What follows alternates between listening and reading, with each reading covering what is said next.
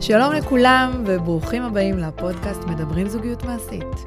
בכל פרק נדבר על זוגיות מנקודות מבט שונות ומעניינות, ותקבלו ידע וכלים פרקטיים שילוו אתכם בדרך לזוגיות שאתם מאחלים לעצמכם. אני הדר זוהר, מנכ"ל המרכז לזוגיות מעשית, ואני שמחה ומתרגשת שאתם איתי כאן. והיום איתנו אהובה שלי יקרה, יעל צדקה, שהיא מאמנת בשיטת זוגיות מעשית, והייתה תלמידה שלי בקורס, והיום מאמנת איתי בנבחרת, מרצה ומנחת סדנאות, מלווה זוגות ויחידים בתהליכי כניסה להיריון.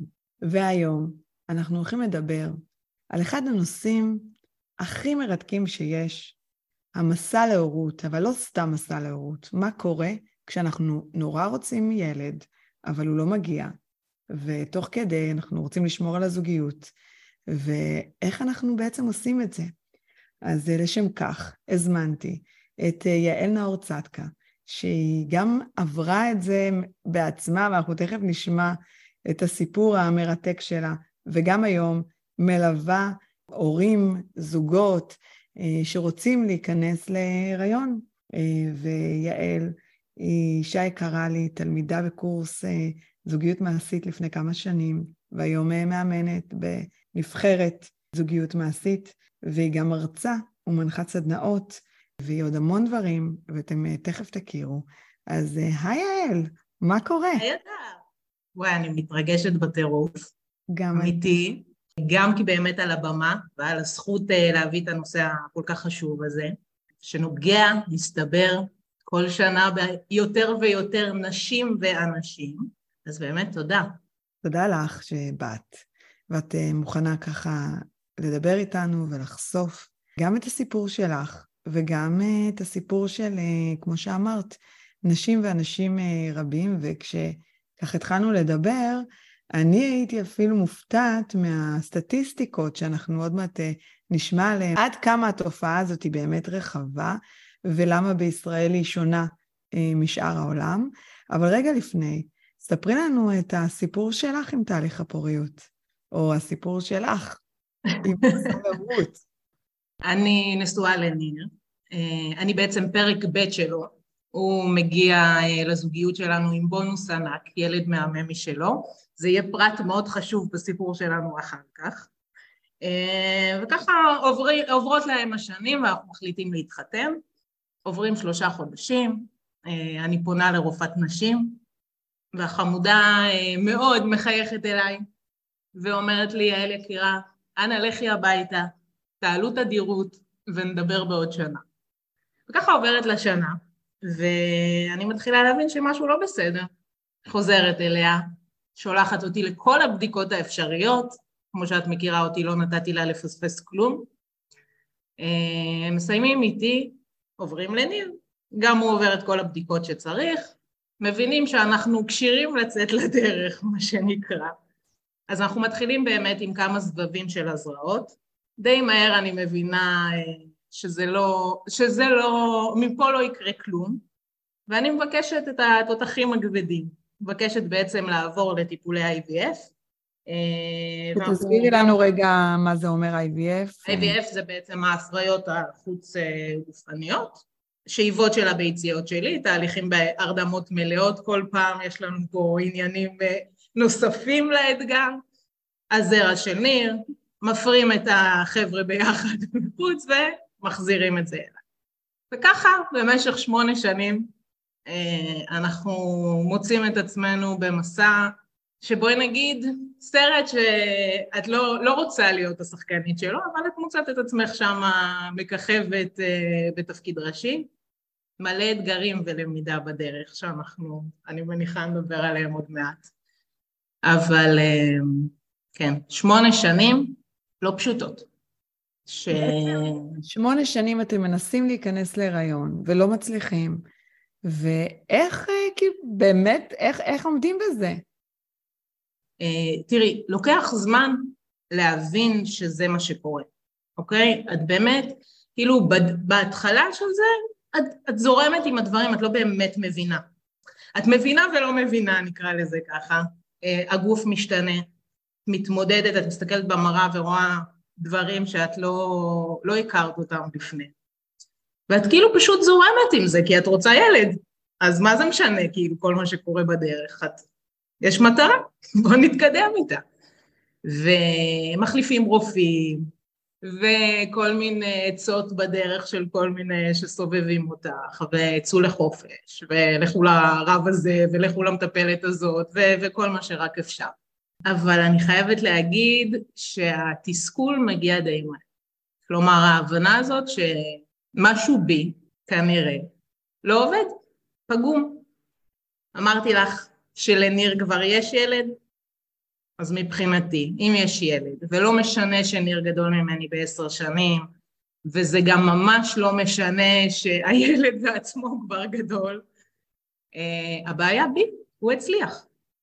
וזה, וללכת עם התחושה הזאת כל כך הרבה זמן, אדר, זה צריך הרבה, הרבה כוחות, בואי נגיד ככה.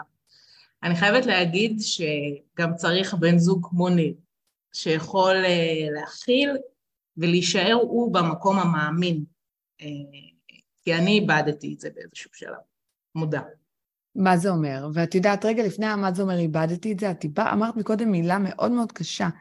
אמרת, משהו אצלי פגום, ואני נכון. מניחה שזה אה, אמירה כזאת שהולכת אה, עם הרבה נשים שמנסות להיכנס להיריון, ואנחנו יודעות שככל שעוברים השנים אנחנו פוגשים את זה יותר ויותר, שהן לא מצליחות, והתחושה הזאת שמשהו פגום, אה, משהו שם לא, לא תקין, לא עובד כמו שאמור לעבוד, היא נשמעת לי תחושה מאוד מאוד קשה אה, לשמוע אותה, להכיל אותה. איך, ספרי לי רגע על המקום הזה של הפגום.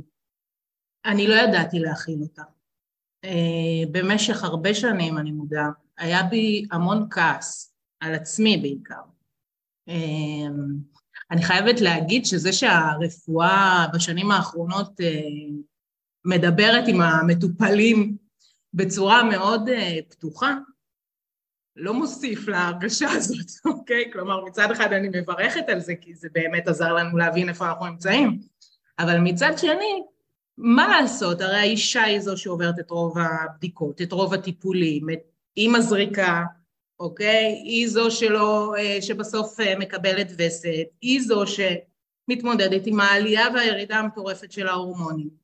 אני שנים, אדר, הרגשתי שאני לא חיה את עצמי, שיש כאילו איזושהי יעל שנשכחה, אה, ויש את יעל שעכשיו היא כלי להביא ילד לעולם. והמקום הזה של אני כלי פגום, ואיך מתקנים את זה, ועוד יותר המקום הזה של אין לך בעיה, כלומר אין בעיה רפואית, זה לא שעכשיו אני הולכת לרופא והרופא אומר סבבה, תשמעי אה, זה וזה לא בסדר, אני אצטרך איזושהי פרוצדורה, תעברי אותה ויהיה בסדר, כלום.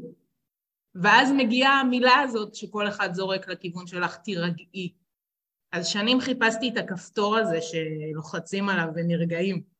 כי אני לא יודעת איך נרגעים כשכל כך רוצים משהו, אבל זה היה התהליך שלי, זה היה השיעור שלי, המקום הזה של לשחרר. מעניין. את יודעת, ובאמת המילה תירגעי ושחררי ותזרמי, זה שלוש מילים שלי אישית מאוד מאוד קשה איתם, כי אנשים הרבה פעמים זורקים אותם לאוויר, אבל כשיש סערה בתוכנו, זה לא שפשוט באמת, כמו שאת אומרת, אפשר ללחוץ על מתג ולהירגע. אמ, אז ככה בואי אה, נשמע עלייך ועל האתגרים ועל מה שנשים חוות, אבל רגע לפני, ספרי לי קצת מספרים, קצת סטטיסטיקות, אה, שנבין בכלל באיזה אה, עולם אנחנו נמצאות בהקשר הזה של אנשים, נשים, זוגות, שרוצים להיכנס להיריון ולא מצליחים. כמה זה שכיח? שכיח מאוד, והבשורות הפחות טובות אולי שזה עולה כל שנה. כל מה שאני אגיד עכשיו כנראה עולה תוך כדי זה שאנחנו מקליטות, וזה גם מה שהופך כנראה את מדינת ישראל לשיאנית. ידעת שאנחנו שיאנים בסיפור הזה? האמת שזה אה, נתון שהוא חדש לי, ולא... בוא נגיד הוא מסתדר לי מצוין, כי אני, את יודעת, הרבה מאוד שנים בתחום הזה של זוגיות, שכמובן נכנסת לשם גם המקום של הורות, ואחד הדברים זה הלחץ הזה של להביא ילד ולהיות בהיריון, שהרבה פעמים זה מה שדוחף אנשים, נשים לרצות להיות הזוגיות במדינת ישראל, והלחץ של הסביבה, מה עם ילד, מתי עם ילד, אז זה מרגיש לי מאוד מאוד הגיוני שאנחנו נהיה שיאנים גם בתהליכי פוריות מול כל העולם. ברמה של 30 אלף טיפולי הפריה בשנה. וואו. אמ, רגע, 30 אלף טיפולים סך הכל? כאילו גם אם בן אדם עבר 10 טיפולים אז הוא בתוך ה-30? או 30 נשים שעוברות טיפולי הפריה? 30 אלף נשים שעוברות... 30 אלף מבוצעים, כלומר אני לא יודעת להגיד אם סופרים את אותה אישה עשר פעמים. כי באמת אחד מהדברים שרצתי, אה, רצתי, אני אומרת את זה במרכאות אה, ולא במרכאות, כי אני לא שופטת אף אחד בתהליך הזה בכלל, נשים שהצליחו לעשות חודש אחרי חודש אחרי חודש אחרי חודש טיפול, אה, שזה היה מטורף בעיניי. אני אישית לא הרגשתי מספיק חזקה לעמוד בדבר הזה. אני מטיפול לטיפול לקחתי איזו הפסקה של חודש, חודשיים, שלושה, זה באמת להוריד בפניהם את הכובע, אבל זה רק מראה את אותו לחץ שאת דיברת עליו. כשאישה נתונה באמת בתוך סביבה שזה כל מה שחשוב וזה כל מה שמעניין, אז זה מה שיש, אז עושים את זה חודש אחרי חודש אחרי חודש וזה לא, לא משנה, כלומר זה מה שעושים, כי זה מה שצריך. אז נכון לשנים האחרונות אנחנו מדברים על משהו כמו חמישה עשר אחוז מהזוגות, שוב הכל אה, נכון למדינת ישראל, אוקיי? שתתעורר אצלם בעיה, כלומר שהם לא יצליחו אה, להיכנס בכוחות עצמם להיריון. 40 אחוז מהסיפור הזה אה, יהיה מיוחס לאישה, 40 אחוז לגבר, ו-20 אחוז או לשילוב ביניהם, או כמוני וכמוני, שלא ברור לרפואה למה זה לא עובד. אז כן, אנחנו מדברות פה על המון המון זוגות שנמצאים שם. ועוד לא דיברנו על האימהות החד-הוריות. את אמרת נתון סופר ש... הוא הפתיע אותי, ש-40% מיוחס לגבר ו-40% לאישה, זאת אומרת, זה ממש אותו אה, נתון, כלומר, אותו אחוז, שאני הייתי בטוחה, לא יודעת למה, שהאחוזים הם ביפר יותר גבוהים ל... אה, אצל נשים. כי, כי כמו שאני חוזרת ואומרת, קודם כל נשים מדברות יותר על הדברים, בואי נודה. אז לפעמים מתוך זה שהשיח הוא יותר שיח נשי, או בגלל שאין אלו שיעברו את הזריקות ויעברו בעצם את הטיפול בסופו של דבר, את ההחזרה בסופו של דבר, אז השיח הוא עליהן. אז זה נדמה שבאמת האחוזים כאילו של הבעיות היותר, יהיה יותר אצל הנשים, אבל לא. ולכן זה סופר חשוב כשזוג מגיע לנקודה של ללכת לטיפול, שיבדקו את שני הצדדים. המון פעמים קורה ששנים בודקים רק את האישה ובודקים, והיא כאילו עוברת הכל ולא מבינים למה זה לא מצליח, ואז בודקים את הגבר ומגלים שיכלו לחסוך המון שנים בסיפור הזה. מעניין. אוקיי, ואז ספרי לנו קצת, ככה, אחרי ששמענו מספרים, אה, על האתגרים. מה בעצם אה, האישה עוברת, הזוג, הגבר, כי נראה לי שהרבה פעמים אה, שוכחים שגם הוא צד בסיפור, והוא, אנחנו מצפים ממנו רק להכיל, להיות שם, את יודעת, להכניס לכוס את הזרע שלו, וכאילו הכל סביב האישה, אבל אני מניחה שגם הגבר עובר שם כל מיני דברים, אז תעשי לי קצת סדר. מה האישה עוברת, מה הזוג חווה, וגם הגבר. תראי, אני חייבת להגיד שבהתחלה, בכל אופן, לי היה מאוד קשה לראות את ניר בסיפור. כי כמו שאמרתי, אני לא הבנתי מה קורה. איזה סיכוי היה שהוא יבין רבע ממה שקורה איתי מבחינתי, כל זה מבחינתי, בראש שלי, כן, תכף נדבר על המציאות. אין סיכוי שהוא יבין. רחמים עצמיים מטורפים, באמת, ושוב, בלי שיפוטיות, זה המצב, אוקיי? מבחינתי אני פגומה, כל מה שאנחנו עושים לא עובד, אין סיכוי שהוא יבין את זה, אה, שלא נדבר על זה שהוא מבחינתי גם אשם, כן? שזה לא עובד. אחד הכעסים שהיו לי על ניר אה, זה שאני רציתי שננסה להתחיל להביא ילד בשלבים יותר מוקדמים וניר חשב שאנחנו יכולים לחכות טיפה ואני אמרתי לו שאחד מהפחדים שלי זה שנגיע לטיפולים וכשהגענו לטיפולים את אה, מבינה כמה האשמתי אותו בזה? תסבירי. אה, כי אני רציתי להתחיל לפני ואתה רצית לחכות וחשבת שזה יעבוד בסדר כי אין סיבה שלא. איך נראתה ההאשמה הזאת? זאת אומרת, תסבירי לי איך נראתה ההאשמה. מה זה אומר האשמתי אותו? אז מה, צעקת עליו, אמרת לו את זה, זה נשאר אצלך בלב? איך זה... אה, אמרתי. אה, אמרתי זה הדין. כעסתי מאוד, הכל נאמר עם המון כעס, עם המון אה, שיפוטיות, כלומר, בואי נגיד שאני כל הזמן אומרת שאם הייתי עוברת את הקורס שלך אז, הכל היה נראה אחרת. כי היינו רחוקים אז, רחוקים רחוקים באמת מלתקשר בצורה הנכונה. הכל היה אה, לי כואב יותר, לי קשה יותר, לי, כלומר המון המון המון אה, תחרות סמויה כזאת למי יותר קשה, אה, מי עובר יותר, וכל פעם שהייתי, שהייתה מגיעה וסת, זו הייתה אשמתו. כלומר, אני אמרתי לך שאנחנו צריכים להתחיל את הדבר הזה. אני אמרתי לך שזה כבר היה צריך. אבל מה לעשות, מתקדמים עם זה לאט לאט. ואז אנחנו מגיעים לטיפול שלישי, אם אני זוכרת נכון, ואני שולחת את ניר עם הוראה ברורה אה, לחדר אה, שבו, שממנו הוא אמור לחזור עם כוס מלאה, ואני אומרת לו, תדאג שהם יהיו איכותיים. הדר עוברת רבע שעה, הוא יוצא עם כוס ריקה.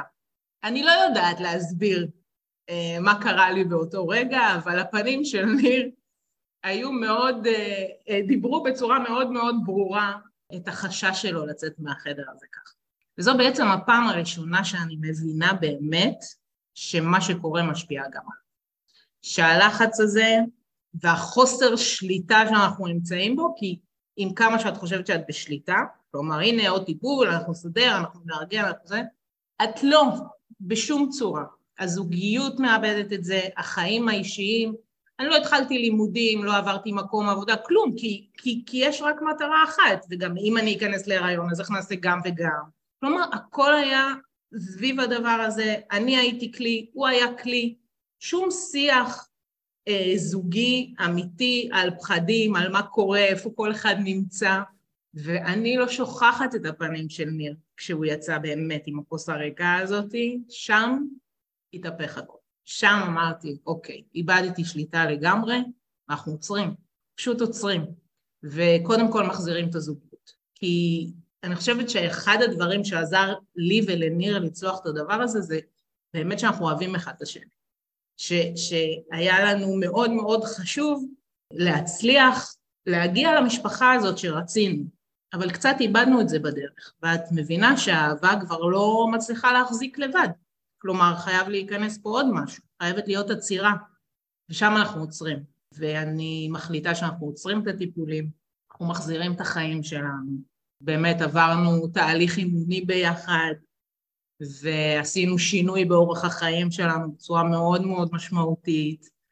אנחנו מסיימים שנה של שיקום הזוגיות קודם כל, כותבים תמונת חזון מאוד מאוד ברורה לטיפול הבא שאנחנו ניגשים אליו, אנחנו כבר מגיעים אליו ממקומות אחרים, שנינו, וזהו, וזה באמת המקום הזה של לזכור שאם לא נכנסים לזה כצוות, מתוך מקום שרואים גם את הצד השני עם כל הקושי, זה לא יעבוד. זה פשוט לא יכול לעבוד, כי הלחץ הפך אותנו להיות שיאנים, אוקיי? כלומר, הדרך חיים הזו של לרוץ אחרי כל מטרה, פשוט לרוץ, אין איזשהו מקום שעוצר ורואה את הדרך. אין איזושהי יכולת ליהנות באמת מה, מהתהליך עצמו. נכון, אני אומרת פה דברים שאנשים יגידו, נו, מה, את אה, הזויה, מה ליהנות? איך, מי, מי יכול ליהנות מטיפולי הפריה, מהדבר הזה ועוד שמונה שנים? הכל יחסי. אני לא מדברת עכשיו על אה, לונה פארק, אבל כן איזשהו מקום שעוצר.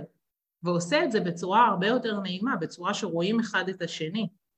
כי אחרת, אז אני אהיה בהיריון, ולתוך מה אני אביא את הילדים האלה. תגידי, הדבר הזה שאתם עברתם, שאתם עוברים, הזוגות שאת פוגשת היום אה, בתחום הזה, אה, בכלל, זוגות שפ... שפגשת תוך כדי תהליך, איך זה משפיע על הזוגיות שלהם? כי זה נשמע לי משהו שהוא ממש ממש יכול לפרק זוגיות. אנחנו גם יודעות שבתהליכי, אה, כשזוג עובר תהליכים של כניסה, ניסיון להיכנס להיריון וזה אה, נכשל פעם אחר פעם, הזוגיות שלהם אה, ככה מתערערת, ואנחנו שומעים על הרבה פרדות. לפני, אחרי שבא הילד. אז ספרי לי מההיכרות שלך, מה זה בעצם עושה לזוגות? אני מבינה מה זה עשה לכם, אבל ככה, מה שאת מכירה, כלומר, איך ההשפעה של זה? קודם כל, לצערי, כן, יש גם זוגות שייפרדו בדרך. אפילו אם הם התחילו תהליך, יש סיכוי שהם ייפרדו בדרך. כי נוצרות כבר אמונות מאוד מאוד אה, מעכבות בסיפור הזה. אני יכולה לתת דוגמה מה, מהקליניקה. היה אצלי, אה, אני אומרת היה, כי לשמחתי זה נגמר טוב בסוף, אבל היה אצלי זוג שכבר הייתה להם ילדה, והם מאוד רצו את ההיריון השני.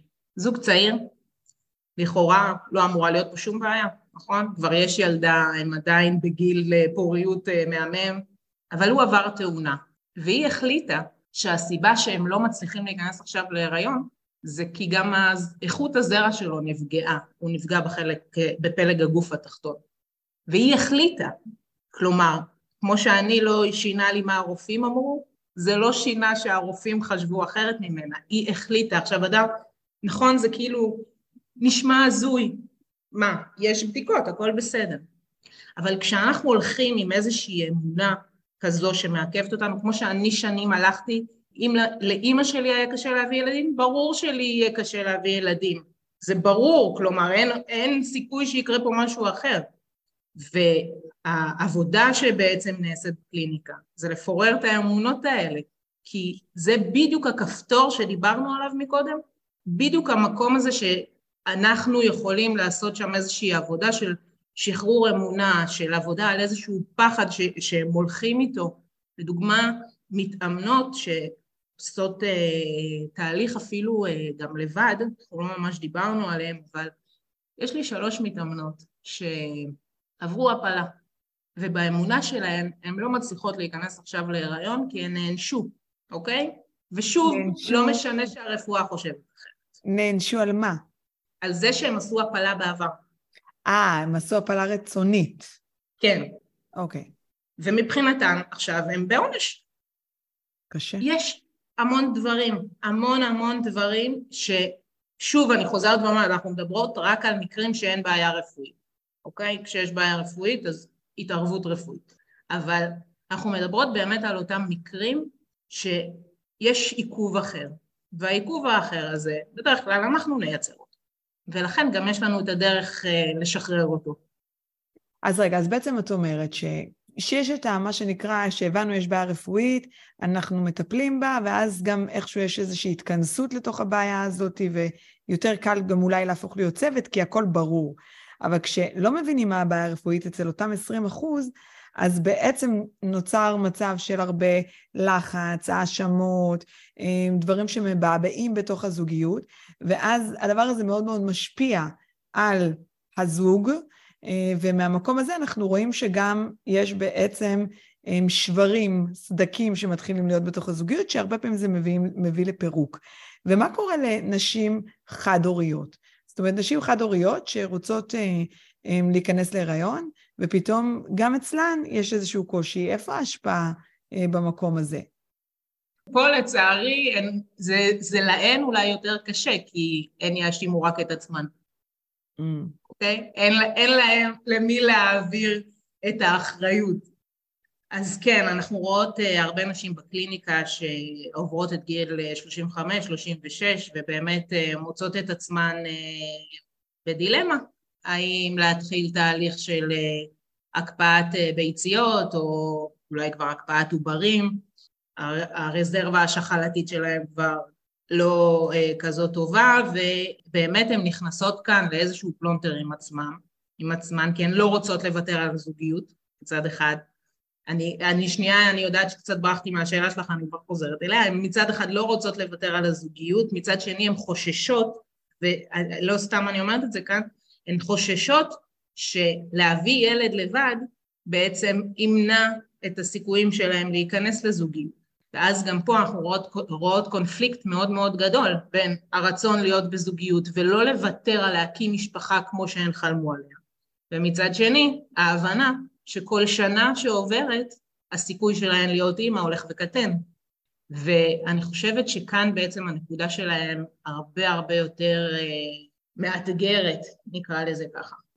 הן במרוץ נגד עצמן, דרך, ד, נגד הזמן. כמו שאמרנו, אין להן את מי להאשים, הן די לבד בסיפור. אז הן גם מרגישות שהן נכשלו כי הן לא הצליחו לייצר זוגיות. הן גם נכשלו כי הן כבר הגיעו לנקודה הזאת של עוד רגע אני כבר לא אוכל להיות אימא. מה עושים? אלה תהליכים מאתגרים אפילו לי כמאמנת, כי זה באמת, אה, זה בעצם להיכנס למקומות מאוד אינטימיים איתם, אוקיי? כי אנחנו פה כבר עוברים תהליך אחר לגמרי.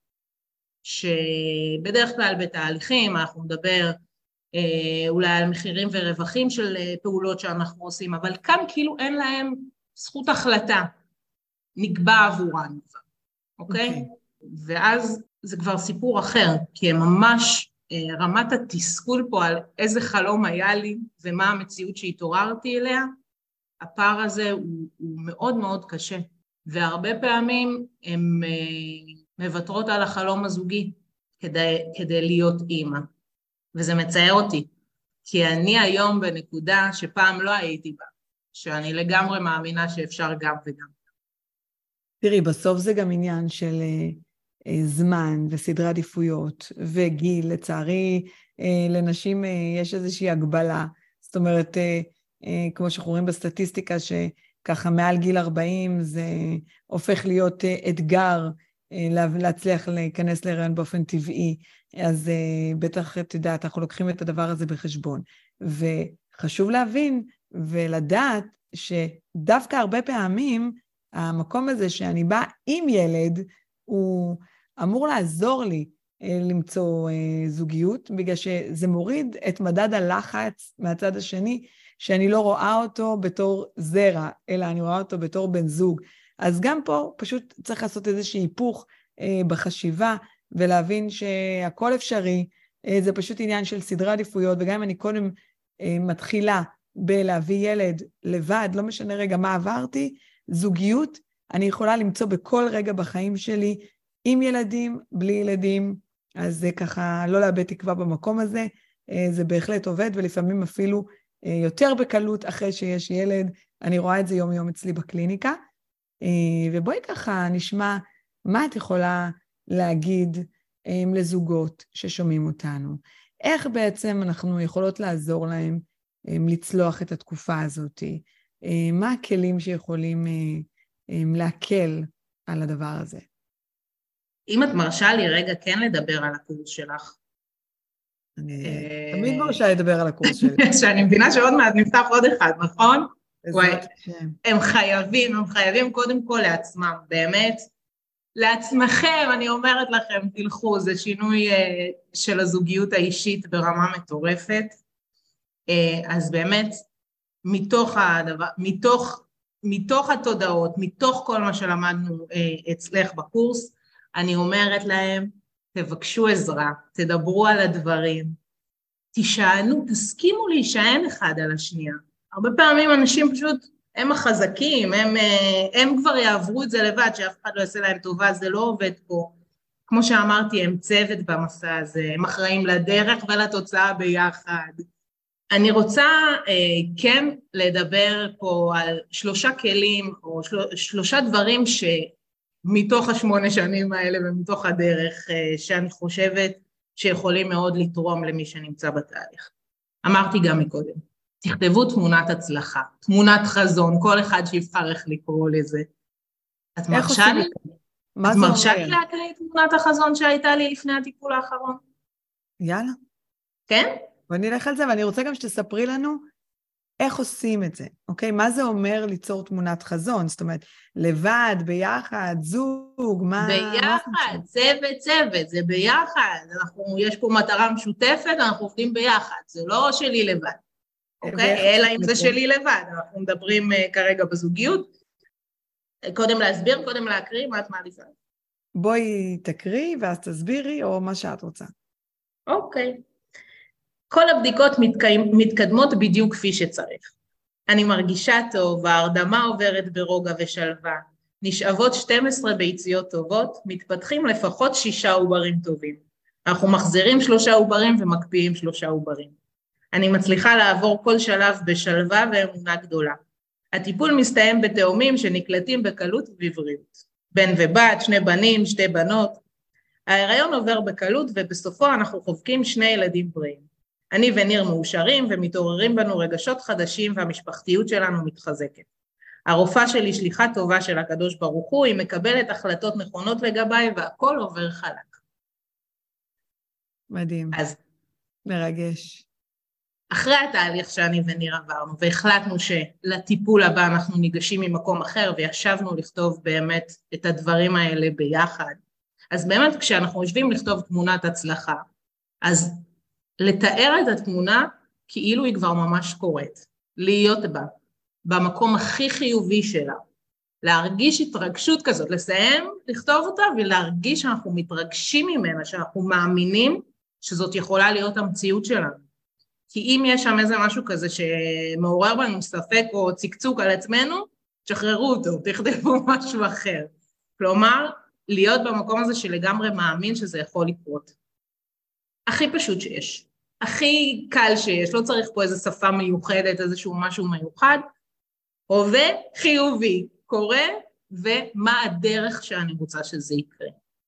אם אתם רוצים להוסיף את האנשים סביבכם, את את מי, איך, מה שאתם רוצים, אבל הכי חשוב זה כמה טוב אתם מרגישים בתוך הדבר הזה, כמה אתם מאמינים שזה יכול לקרות לכם, וכל יום להיות עליה. היא הייתה ככה, את יודעת, מודבקת בכל מיני מקומות בבית, שאני וניר לא נפספס אותה בשום צורה שהיא, והיא עבדה. מדהים. מדהים. אני גם מאמינה מאוד מאוד גדולה בתמונת חזון ובלכתוב את הדברים. כי בסופו של דבר זה פשוט הדהוד אה, לעצמנו, לתת מודע שלנו וליקום, וכאשר אנחנו כותבים את זה, מתכנסים לזה, חושבים את זה, רואים את זה, מתכווננים לזה בכל מאודנו, אה, מניסיון, הכל קורה בחיינו. אה, מדהים. אז זה היה הכלי הראשון, מה הכלי הבא? אני רוצה להזכיר לזוגות שנמצאים, זה, זה יותר טיפ, הם ייצרו שם את הכלי, כבר אני אסביר. אנחנו לא רובוטים.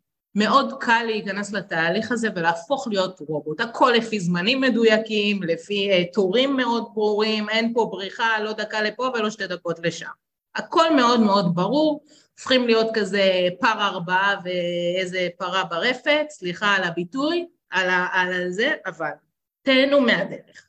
משחקי תפקידים, תשנו מקומות, הקדמות רומנטיות, לא אה, שעון שמצלצל, עכשיו צריך, יאללה, אוקיי? באמת להיות במקום הזה שאנחנו אה, לא מכונה. הגוף לא עובד ככה, אנחנו לא מכונה.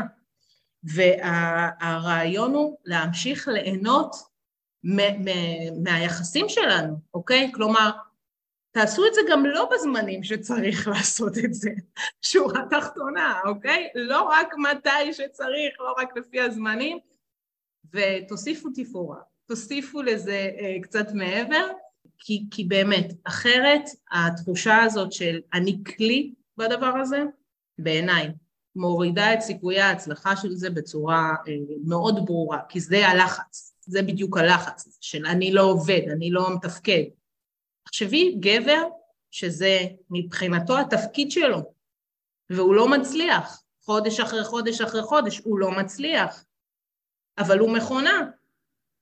אף אחד לא רואה אותו, את הרגש שלו, את מה עובר עליו. אז לשים על זה דגש על הנקודה הזאתי. ואת יודעת, ו... אה, פה מאוד מאוד חשוב אה, לגייס את ההתעלות. כלומר, אה, הכי קל להגיד, אני לא מסוגלת, קשה לי, גם ככה אני עוברת, זה גם יותר מדי בשבילי, מאיפה עכשיו יש לי כוח להיות גם סקסית וגם ליהנות מזה, ואיזה תפאורה ואיזה נעליים. אנחנו בתוך הגועל הזה, בתוך הקושי הזה, בתוך תחושת הכישלון האינסופית, התחושה של אני פגומה, שאתה פגום, ובעצם בתוך הדבר הזה, לייצר עכשיו כוחות של להצליח להתעלות ובעצם ליהנות מזה, זה נשמע מאוד פשוט, אבל זו בקשה מאוד מאוד גדולה. ובשביל להצליח, אנחנו חייבים לגייס שליטה עצמית והתעלות ולהבין שזה בידיים שלנו. אנחנו יכולים לשנות את זה, אנחנו מסוגלים, עם כל זה שזה משימה ותכליתי, להפוך את זה גם למשהו רגשי ומהנה, כי אין ברירה. זאת אומרת, הזוגיות שלנו היא באחריות שלנו, היא בידיים שלנו, והחיים תמיד יביאו לנו קשיים, אתגרים, לא משנה רגע איזה, בין אם זה משכנתה, ילדים, אה, קושי להיכנס להיריון. אנחנו, הכי קל לנו לזנוח את הזוגיות, לזנוח את קיום היחסים, לזנוח את ההנאה במקום הזה. והכי חשוב שלא נעשה את זה. ולכן אנחנו צריכים לגייס את המקום של שליטה עצמית, מודעות לזה והתעלות, אה, בשביל לעשות את הדבר הזה שאת אומרת. אה, וספרי לי על הכלי השלישי. הכלי השלישי, את יודעת מה? זה יותר בקשה שלי לגברים. אתם לא חייבים להיות חזקים בכל מקרה. תשתפו כשקשה לכם גם, כי הניסיון שלהם להגן עלינו, הנשים, בתוך התהליך הזה, לפעמים עושה בדיוק ההפך. אנחנו לא תמיד יכולות לראות מה קורה איתם בתוך הדבר הזה. ואם הם לא יביאו את זה, ואם הם לא ידברו את מה שקורה אצלם, את יודעת, יש היום המון מעגלים של אה, גברים שנמצאים אה, אה, בתהליכי כניסה להיריון עם הנשים שלהם, יש לזה מודעות הרבה יותר גבוהה. תשתמשו בדברים האלה בשבילכם, זו חוזקה בעיניי, אני לא רואה בזה שום חולשה לבוא ולשים את הרגשות שלנו על השולחן, ונשים יקרות, אם הגבר שלכם לא עושה את זה, תעצרו לבדוק מה קורה איתו. חשוב. חשוב וגם. באמת לשים לב לשני הצדדים, זה סופר קריטי, כי בסוף, בלי אכפתיות אין זוגיות, וצריכה להיות פה אכפתיות. אז רגע לפני סיום, ספרי לנו בעצם איך נגמר הסיפור שלך. אז אני אימא מאוהבת לתאומים בני שלושה, אה, שלוש שנים ושלושה חודשים. כפיר ולוי שלי. ברוך השם, ברוך השם. תמונת חזון, תאומים. מדהים. מדהים. מדהים ומרגש. אהבה גדולה. אז מה עוד נאחל לך, אחרי שהשגת אה, אה, די את כל מה שרצית? גם הזוגיות נשמרה, ברוך השם, שני ילדים, את בקריירה המדהימה שלך. מה עוד נאחל לך? להמשיך, פשוט להמשיך. ואני רוצה להגיד לכל מי שנמצא בתהליך הזה, שאני לגמרי מאמינה בהם שהם יהיו הורים. למה? את לגמרי מאמינה. שהם יהיו הורים. למה? כי זו האפשרות היחידה. זהו. ועם המסר החשוב הזה אנחנו נסיים, אה, ואת תספרי לנו איפה אפשר לפגוש אותך.